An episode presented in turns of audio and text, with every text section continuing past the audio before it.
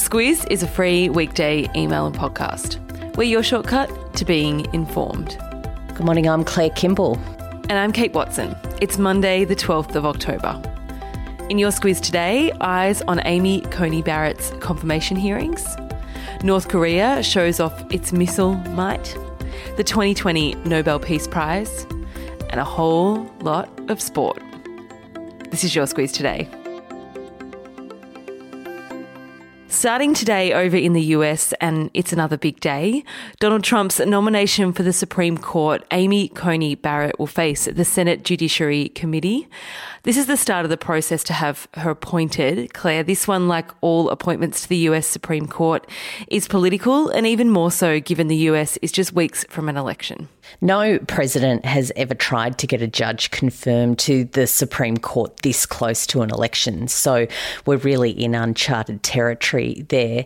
The focal point will also be drawn to the debate between traditional Republican and Democratic values because Amy Coney Barrett is a staunch conservative, and there'll be lots of discussion about her positions on gun law reform, abortion, and many more things. As to the process, it's going to be done in a flash, really, and that's because the Republicans are trying to get Barrett's nomination approved and have her sworn in before that election. So between Monday and Wednesday this week, Barrett will face questions from senators, and that'll cover her views on everything. And then it gets into a political discussion between members of that committee and then to the broader Senate. The idea is probably by the end of next week, there will be a vote in the Senate on her appointment. That's likely to get through if it all goes smoothly because the Republicans, which is Donald Trump's party, has a majority on both the committee and in the Senate. As you wrote in the Squiz Today email today, Claire, if the Times have taught us anything, though, it's never to assume. That's exactly right. To our politics and a bit of talk about how last week's budget has landed with voters. And it seems like those polled certainly liked what they saw. There's a boost there for the Morrison government. Primary voting intention rose for the coalition from 43 to 44%. Labor maintained its share of that primary vote, though it's stable at 34%. When it comes to questions, though, about the budget, 42% of voters said that they believe that it would do good for the economy, compared to about 20% who believe that it would deliver a bad result.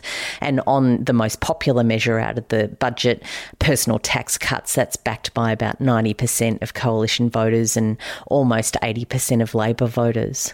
Scott Morrison was in Queensland over the weekend and on the campaign trail with opposition leader Deb Frecklington. Of course, there's an election in Queensland on the 31st of October. Heading over to North Korea now, Claire and Kim Jong un over the weekend held a parade. There was a lot of attention on the weapons that were on display. There were no journalists or foreign analysts at that big parade, but looking at the video stream, analysts say that they believe they've unveiled a massive new long range ballistic missile, the type that could reach from North Korea to the US and to other nations, of course, looking at Europe as well. They're so big they had to be towed by an 11 axle launcher vehicle. When you think about it, our normal semi trailer is about four or five axles. So these are really big machines. Kim Jong un has been trying to get the attention of Donald Trump for the last year or so. He wants to restart talks about lifting sanctions. That hasn't been successful because Kim hasn't made much progress on that denuclearizing program. And of course, the launch of new long range ballistic missiles shows that he's actually developing his nuclear capacities. Meghan and Harry are two people we haven't spoken about much of late, but they have done an interview with a podcast called Teenager Therapy over the weekend. It's being talked about a bit. Yeah, marking World Mental Health Day, they spoke to that podcast. What Meghan said is that she is the most trolled person in the entire world in 2019. That's what she says experts told her. And she said that that was something that's almost unsurvivable. And to cope with it, she's had to put in place all sorts of strategies, including keeping a journal. Those who closely watch all things royal say the interview provides a bit more, a few more clues, maybe, Claire, into the Sussex's decision to quit royal life earlier this year. The Nobel Peace Prize has been announced, Claire. It goes to the World Food Programme. What the Nobel Committee said was that there was a need to put a spotlight on that program and also a spotlight on the issue of hunger and its use as a weapon of war and conflict. Also, during these coronavirus times, we know that there's a number of countries that were already on the edge that have been pushed further towards hunger, places like Yemen and Syria and South Sudan. The World Food Program is headed by a guy called David Beasley. He's actually a former Republican governor governor from South Carolina who was nominated by Donald Trump, who we know isn't a particularly great big United Nations fan. Yeah, a little ironic, and that's because the World Food Programme is a program of the United Nations. Sport, Claire, there's plenty of it, starting with the French Open. And this morning, Rafael Nadal has beaten Novak Djokovic in straight sets. That's his 13th French Open title. And a lesser known name took out the women's over the weekend, Iga Swiatek. She beat the American fourth seed Sofia Kenin, and that was really an amazing result. Uh, she's a 19 year old. She was unseeded. She's ranked, I think, was ranked in the 50s in the world. Uh, and she said she was a bit out of practice when she went to claim a trophy. She hadn't won, won a tournament for a couple of years. She's only 19. Plenty better get in practice. Yeah, she looks like exactly. a, name of the future. Dylan Alcott, the Aussie champion, also won his second wheelchair tennis title. And Claire, because it's that time of year, and it's been a year of wondering if we'd ever get any sport, let alone finals. I'm going to run through where we are at. Starting with the netball on the West Coast Fever, convincingly beat the Sunshine Coast Lightning yesterday, so they're into the grand final against the Melbourne Vixens on Sunday. In the NRL, the South Sydney Rabbitohs and Canberra Raiders progress with wins over the weekend. And also noteworthy is that in the NRLW, the women's comp, we now know that the Brisbane Broncos will face the Sydney Roosters in the grand final. That's still one round away away, though. In the AFL, Richmond and Geelong are through. And there's more, Claire, the rugby, the Bledisloe. Can't not mention it. Yeah, one really for true rugby fans. They saw some glimmers of hope there. The Wallabies tied with the All Blacks yesterday in Wellington, a really wet affair there. The first game under new coach Dave Rennie. Game two is this Sunday. And to round out all the sports news, Lewis Hamilton won the Eifel Grand Prix overnight.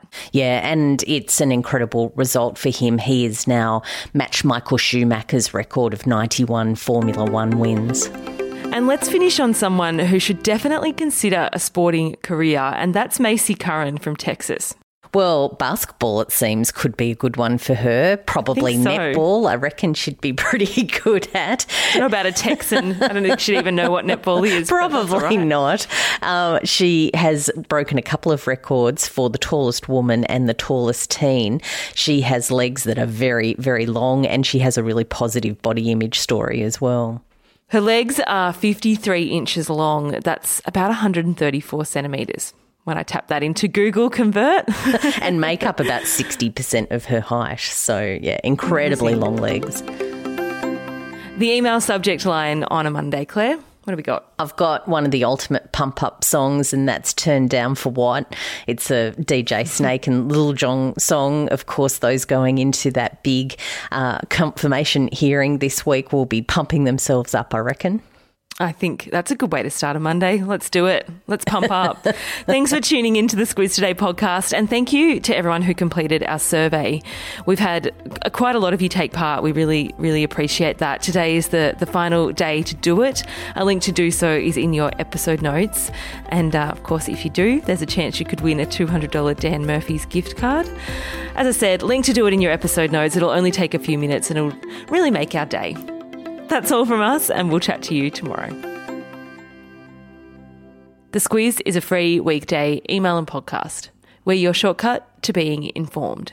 Sign up at thesquiz.com. This week, our podcast is brought to you by Aware Super, one of Australia's most awarded super funds.